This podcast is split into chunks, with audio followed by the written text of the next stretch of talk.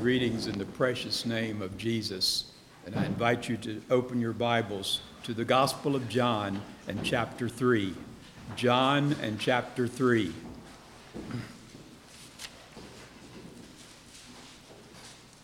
I will look, I, would, uh, I will read the first 21 verses of the Gospel of John in chapter 3. After I read some of the verses, I will stop and give you the title of the message that I've chosen out of one of the verses, and then continue to read. John chapter 3, beginning to read at verse 1. There was a man of the Pharisees named Nicodemus, a ruler of the Jews. The same came to Jesus by night and said unto him, Rabbi, we know that thou art a teacher come from God. For no man can do these miracles that thou doest except God be with him. Jesus answered and said unto him, Verily, verily, I say unto thee, except a man be born again, see the kingdom of God. Nicodemus saith unto him, How can a man be born when he is old? Can he enter the second time into his mother's womb and be born? Jesus answered, Verily, verily, I say unto thee, Except a man be born of water and of the Spirit, he cannot enter into the kingdom of God. That which is born of the flesh is flesh, which is born of the Spirit is spirit. Not that I say unto thee, ye must be born again. I pause here, as I said, and give you the title of the message this morning, and it is simply this Ye must be born. Continue to read verse 8. The wind bloweth where it listeth, and thou hearest the sound thereof, but canst not tell whence it cometh and whither it goeth. So is everyone that is born of the Spirit. Nicodemus answered and said unto him, How can these things be? Jesus answered and said unto him, Art thou a master of Israel, and knowest not these things? Verily, verily, I say unto thee, we speak what we do know, and testify that we have seen, and ye receive not our witness. If you if I have told you earthly things, and ye believe not, how shall ye believe if I tell you of heavenly things? And no man hath ascended up to heaven, but he that came down from heaven, even the Son of Man which is in heaven. And as Moses lifted up the serpent in the wilderness, even so must the Son of Man be lifted up, that whosoever believeth in him should not perish, but have eternal life. For God so loved the world that he gave his only begotten Son that whoso believeth in him should not perish, but have everlasting life. For God sent not his Son into the world to condemn the world, but that the world be saved. He that believeth on him is not condemned, but he that believeth not is condemned already, because he hath not believed in the name of the only begotten Son of God. And this is the condemnation that light is come into the world. And men love darkness rather than light because their deeds were evil. For everyone that doeth evil hateth the light, neither cometh to the light, lest his deeds should be reproved. But he that doeth truth cometh to the light, that his deeds may be made manifest, that they are wrought in God. ye must be born again.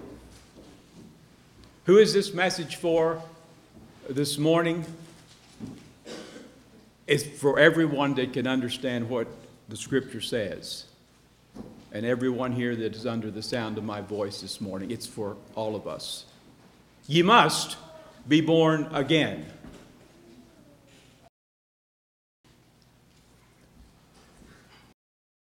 Jesus reiterated the necessity of the new birth. It's in three of the verses that we just read. Let's look at them. In verse 3, Jesus said, Verily, verily, I say unto thee, except a man be born again, ye cannot see the kingdom of God. It's necessary. It has to be. It has to happen. You cannot enter the kingdom of God if you're not born again. He said it again in verse 5.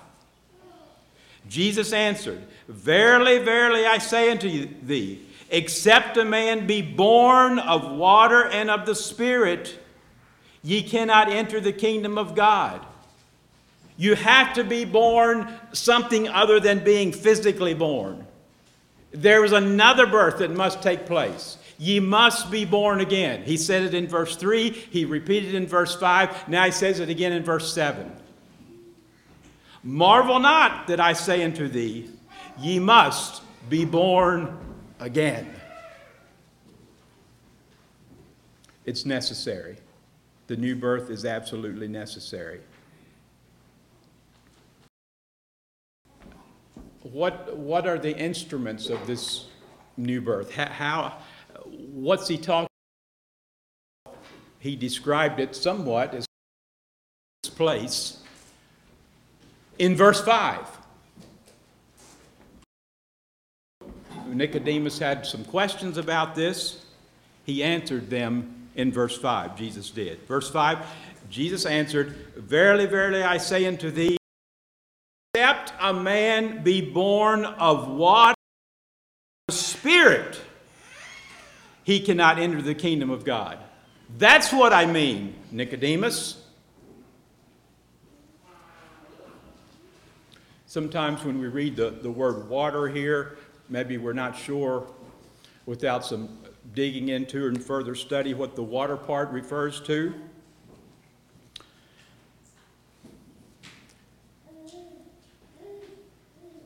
The Jews knew very well Old Testament washings. The various ceremonial washings with water. They were also aware, at least Nicodemus, as he was talking to him here, was aware of the baptisms with water that John the Baptist was involved in. And that water in itself, they could associate with washings of the Old Testament, with the ceremonial washings. Of course, water, we all know that water means very well.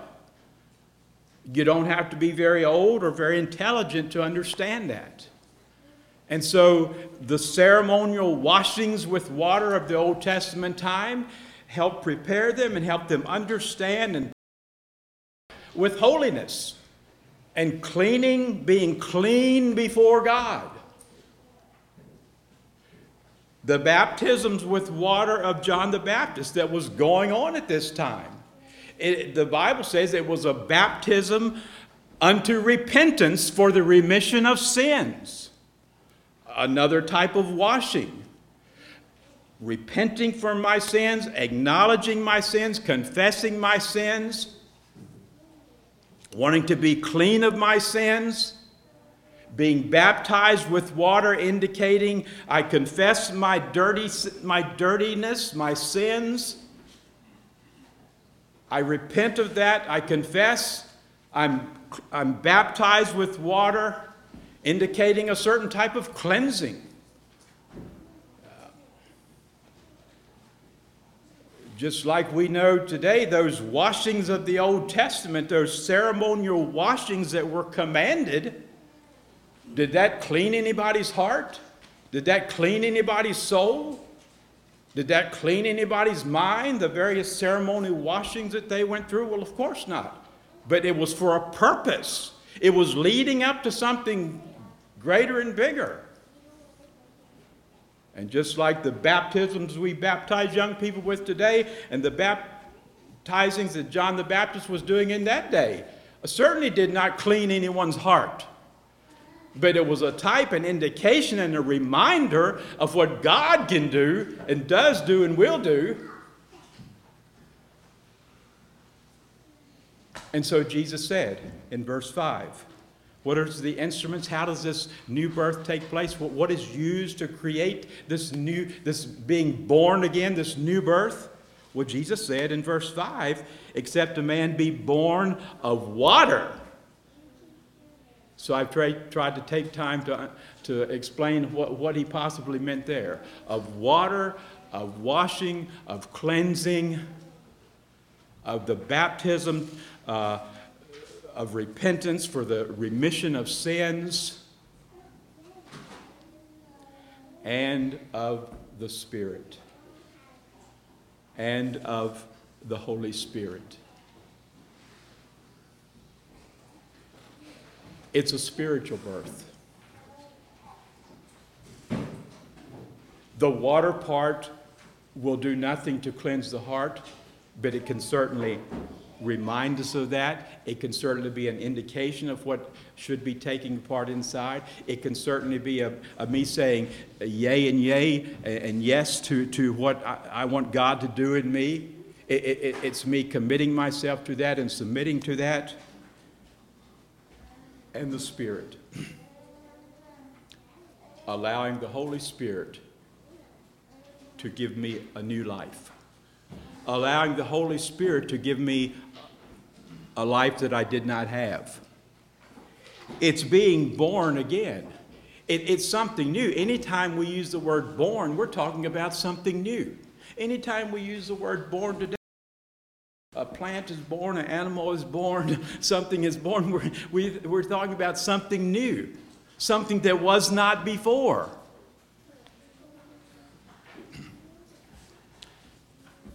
Just like we use in the English language, we have various words, we have words that have various meanings.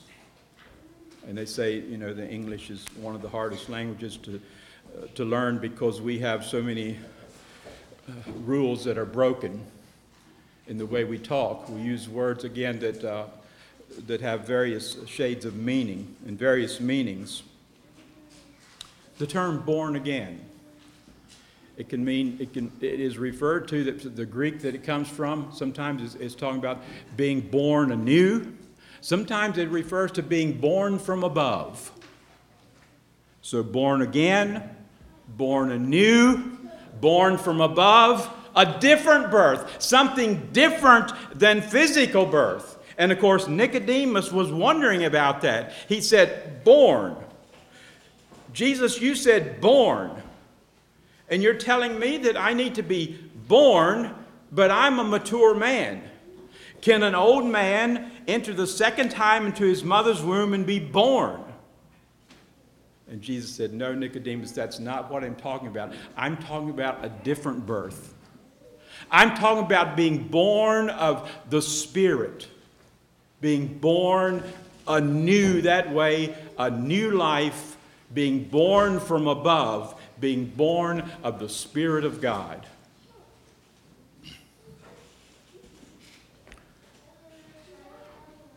What is the character, the nature, or the character of this new birth? Well, we've already talked about it, but it's spiritual rather than physical. Look at verse 6. Verse 6, Jesus said, Nicodemus, you, I understand that you understand that, that that which is born of the flesh is flesh. We, we understand that. But Nicodemus, you, you, you need to realize also that that which is born of the Spirit is spirit. No, you won't, you won't see this. you won't see this in a physical way. It'll be a that which is born is spiritual.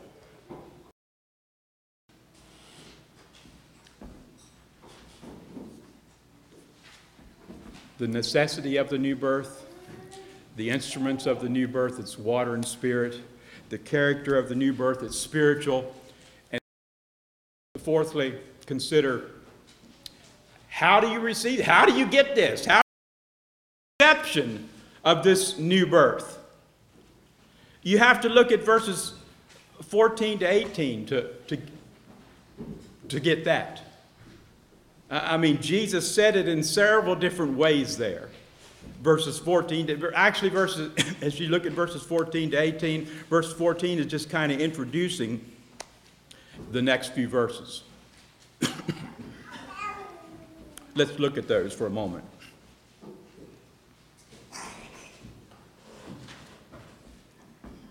My, maybe if you usher could bring me some water to drink, it may be helpful.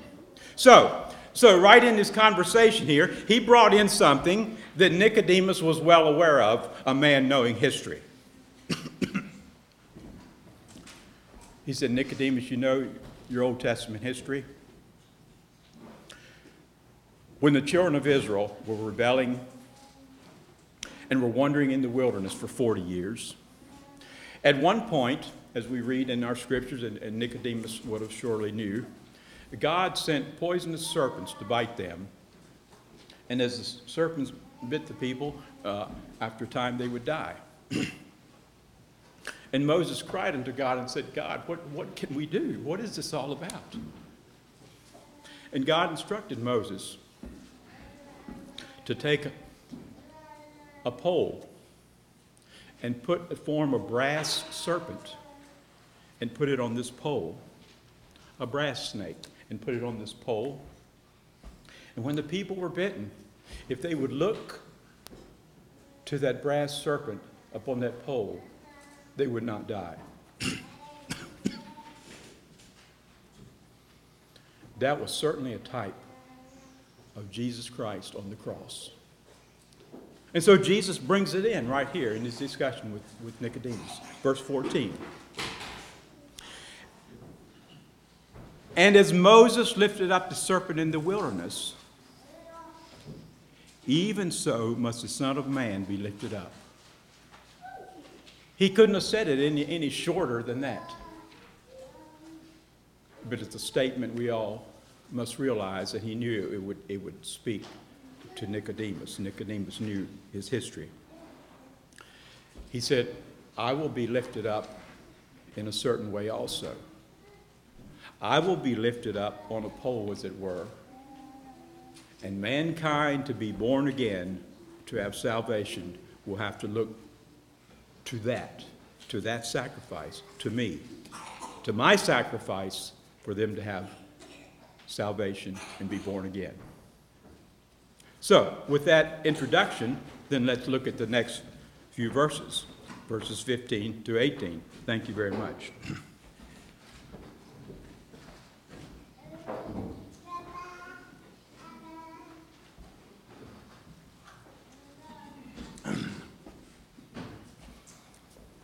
How is this received? How is this new birth received? Jesus explained it then in verses 15 to 18. That, after he said what he said about the serpent in the Old Testament, verse 15, that whosoever believeth in him should not perish, but have eternal life. You must underline and emphasize eternal life. Nicodemus knew that when them people in the Old Testament looked at that serpent on the pole, that they received physical life.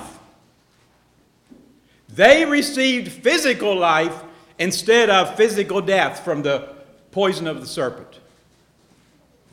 Jesus said, But whosoever believeth in him, the Son of Man, should not perish, but not just have physical life, but have eternal life. you have to underline eternal, and then you have to underline life. as opposed to death. So it's everlasting. Nicodemus knew all those Old Testament people eventually died physically. Yes, they were healed right then, but they eventually died. So they, they did not receive any eternal life. They received some temporary life. Jesus said, when you look to the Son of Man on the cross, you will receive eternal, everlasting life as opposed to death, you see, one day eventually. Continuing, Jesus wasn't done yet. For God so loved the world that he gave his only begotten Son, that whosoever believeth in him should not perish, but have everlasting life. For God sent not his Son into the world to condemn the world, but that the world through him might be saved. He that believeth on him is not condemned, but he that believeth not is condemned already, because he hath not believed in the name of the only begotten Son of God. Those people in the Old Testament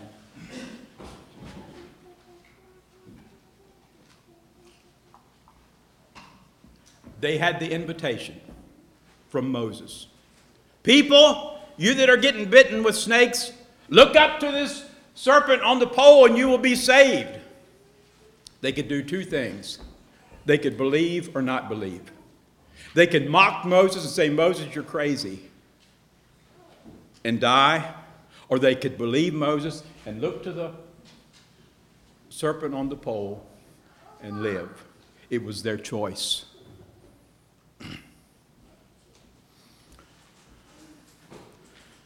I didn't count how many times Jesus used the word believe here in these verses I just read. But he's saying the choice will be yours, Nicodemus and, and your people. he that believeth, he that believeth, he that believeth.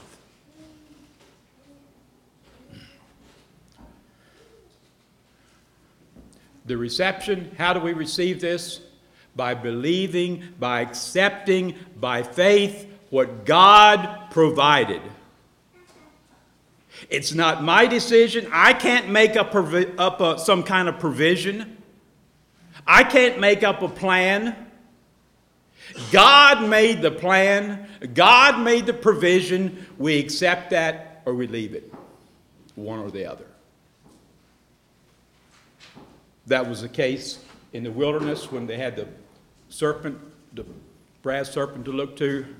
And Jesus said, That is the case and will be the case for people in this New Testament time in which you are living, Nicodemus, and we are living today.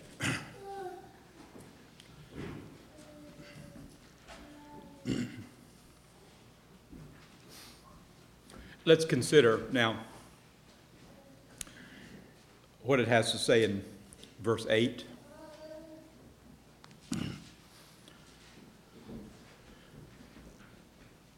Jesus said, uh, Jesus was thinking, I'm sure now, from, from what Nicodemus had already said, of course, what, what Jesus knew of Nicodemus, that is, uh, it's a little bit hard to follow.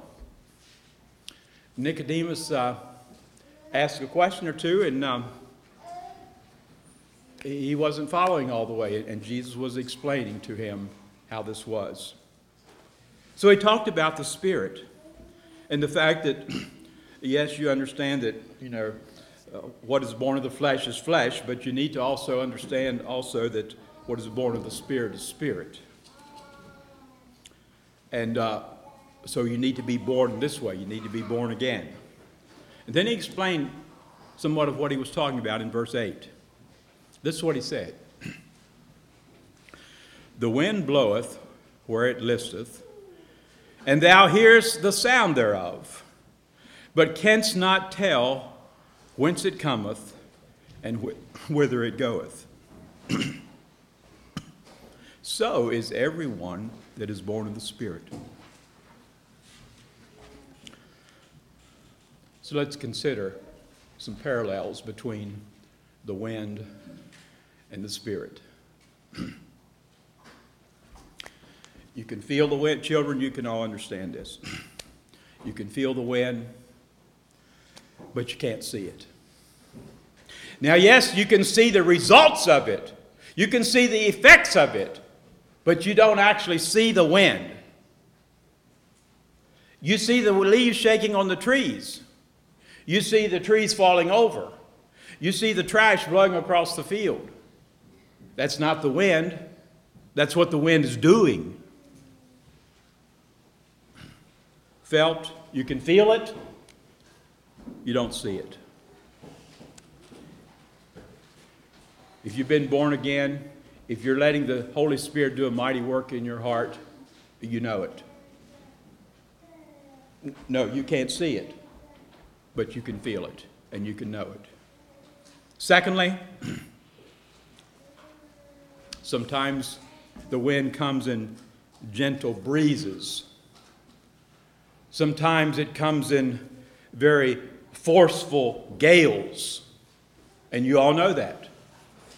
There's something like a gentle breeze. There's something like wind that's really blowing. The Spirit moves in our hearts in similar ways at times.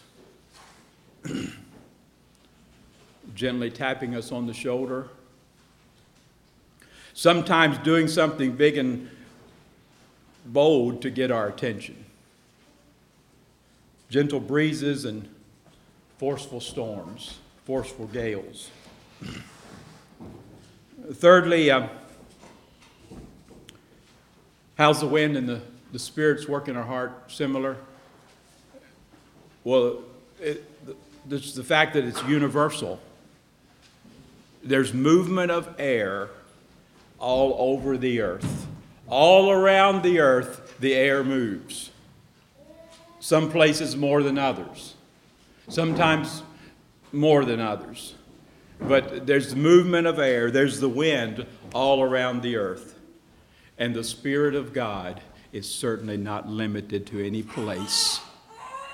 But His Spirit can be present anywhere on the face of the earth where His people are.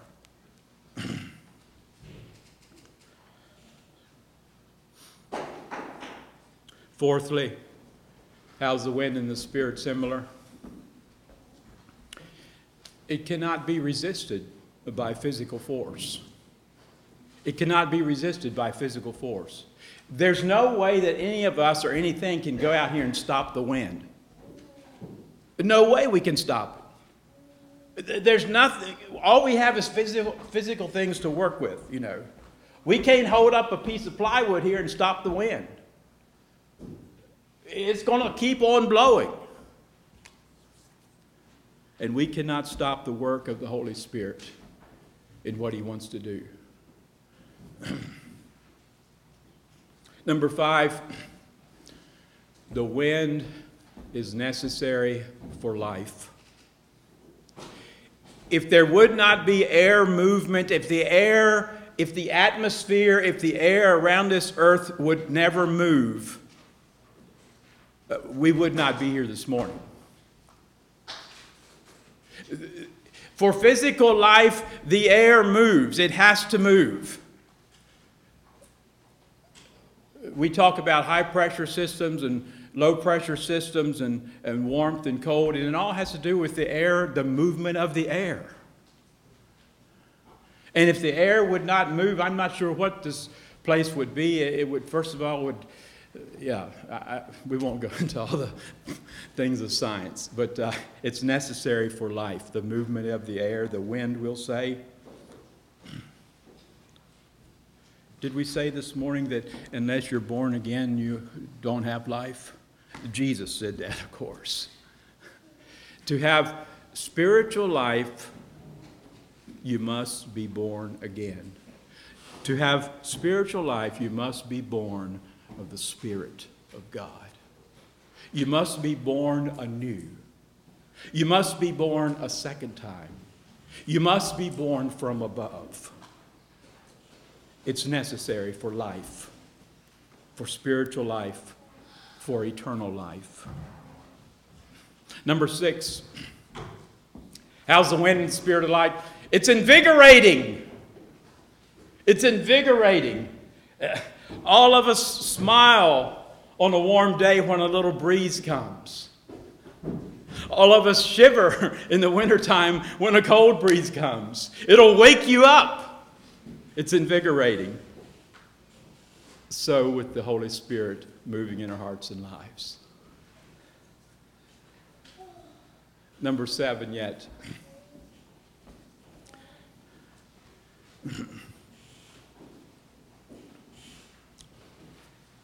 we obey the wind, we don't try to fight it but we obey what it's trying to do,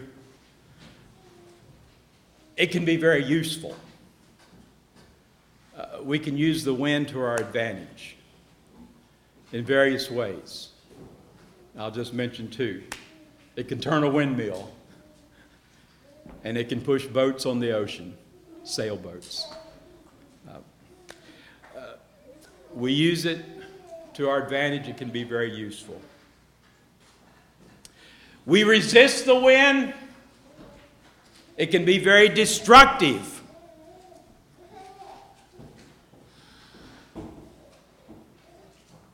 We hold up a piece of plywood when the wind's blowing hard and say, Here, I'll stop it, and it'll knock us right over. It'll blow over into our car or truck or something. It'll break the windows of your house. You use it to what it's for, to its to its good, it can be helpful. You resist it, it can be very destructive. The same with the Holy Spirit moving in our hearts and lives. God made it and placed it here in believers for a purpose. You resist it, you'll be going the wrong way in your walk with, uh, with God. It'll be destructive in your spiritual walk. So Jesus, as we have numbered here, verse 8, gave that to Nicodemus for a purpose because he knew that Nicodemus would understand, did understand the wind, and he used that in comparison with the Holy Spirit and the work of the Holy Spirit.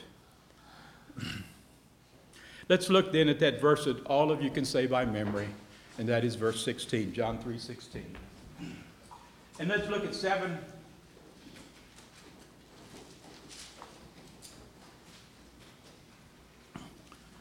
Seven great things in John 3:16. Well, of course, the first one is God. And the second one is loved. And the third one is the world. They're all great big things. And the fourth one is his only begotten Son. And the fifth one is the invitation. Believe. Believe, the invitation, a great invitation. And the sixth one is judgment or punishment. there is perishing, there is judgment, there is punishment without this. So there's a great judgment to, to overcome. And that's the purpose of this. And the last one, the last great thing, of course, is everlasting life or uh, the reward. Now, there's seven great things in verse 16.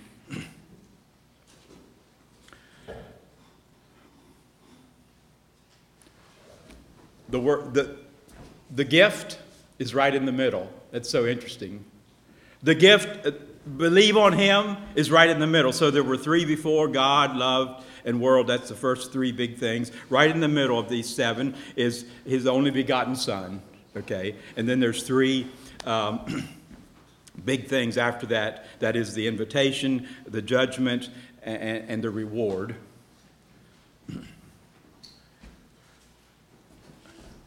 So, that great big gift, that, that gift right in the middle, Jesus Himself.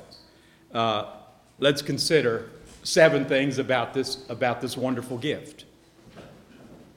Well, first of all, the author or, or the giver of this gift is God.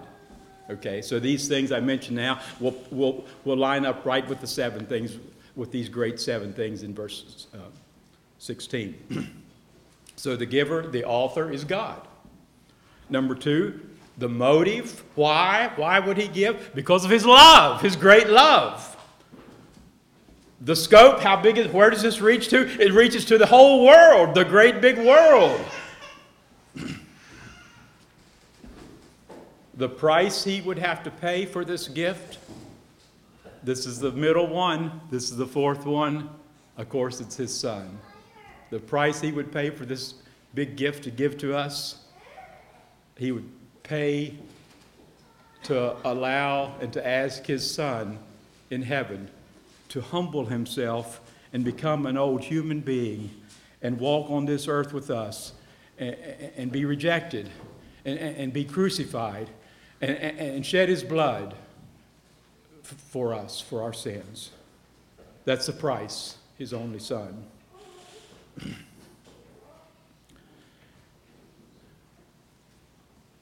How do we receive it?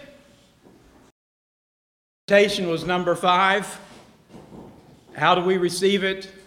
What is the, how do we, yeah, the re- reception of this, the receiving of it, believe on Him. The recept, the and we respond to the invitation by believing. Number six, the necessity of this gift why did God need to give this big gift? So we would not perish. Either we receive the gift or we perish. So we should not perish in John 3:16.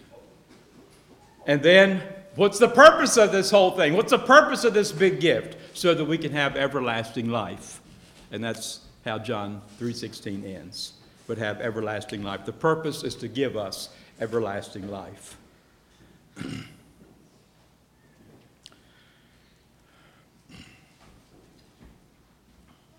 You must be born again.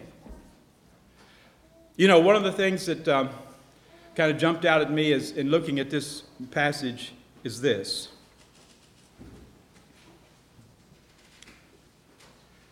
It's more than believing a fact of history.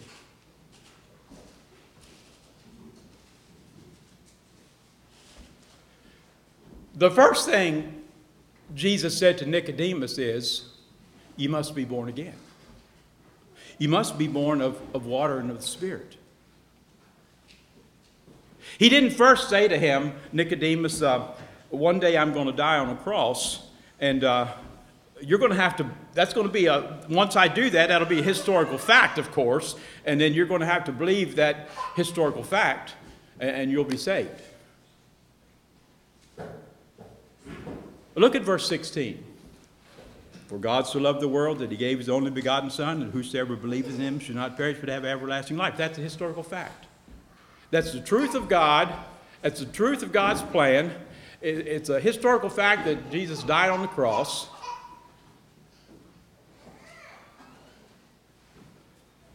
But Jesus said to Nicodemus, You must be born again. You must be born anew. You must be born from above. You must, you must experience a new birth. Now, this is for other sermons, but Jesus talked about the uh, writers, other writers of the, uh, of the New Testament talked about this thing of dying to self, being renewed by the Holy Spirit, uh, taking on the things of God. Um, but but, but uh, uh, putting to death the old man, uh, and of course, being renewed by the Holy Spirit is parallel with what Jesus was saying right here to Nicodemus about a new birth being born again, being born anew, being born from above.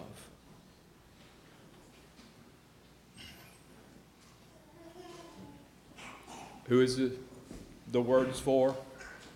Who is the message for? Who was Jesus speaking to? I said at the beginning, it's to all of us, all of us that understand. We must be born again. I trust that most of you have experienced this. It's a lot more than saying, I want to join the church. It's a lot more than saying, I think I should wear a covering. It's a lot more uh, than saying, I, I want to uh, be a member of such and such a congregation. Jesus said to Nicodemus, Ye must be born again. You must be born from above. You must be born anew. It's something that happens inside by the Holy Spirit. I would like to close with a, a song that's uh, all of us uh, interesting how it's laid out. I invite turn to number 232. Number 232.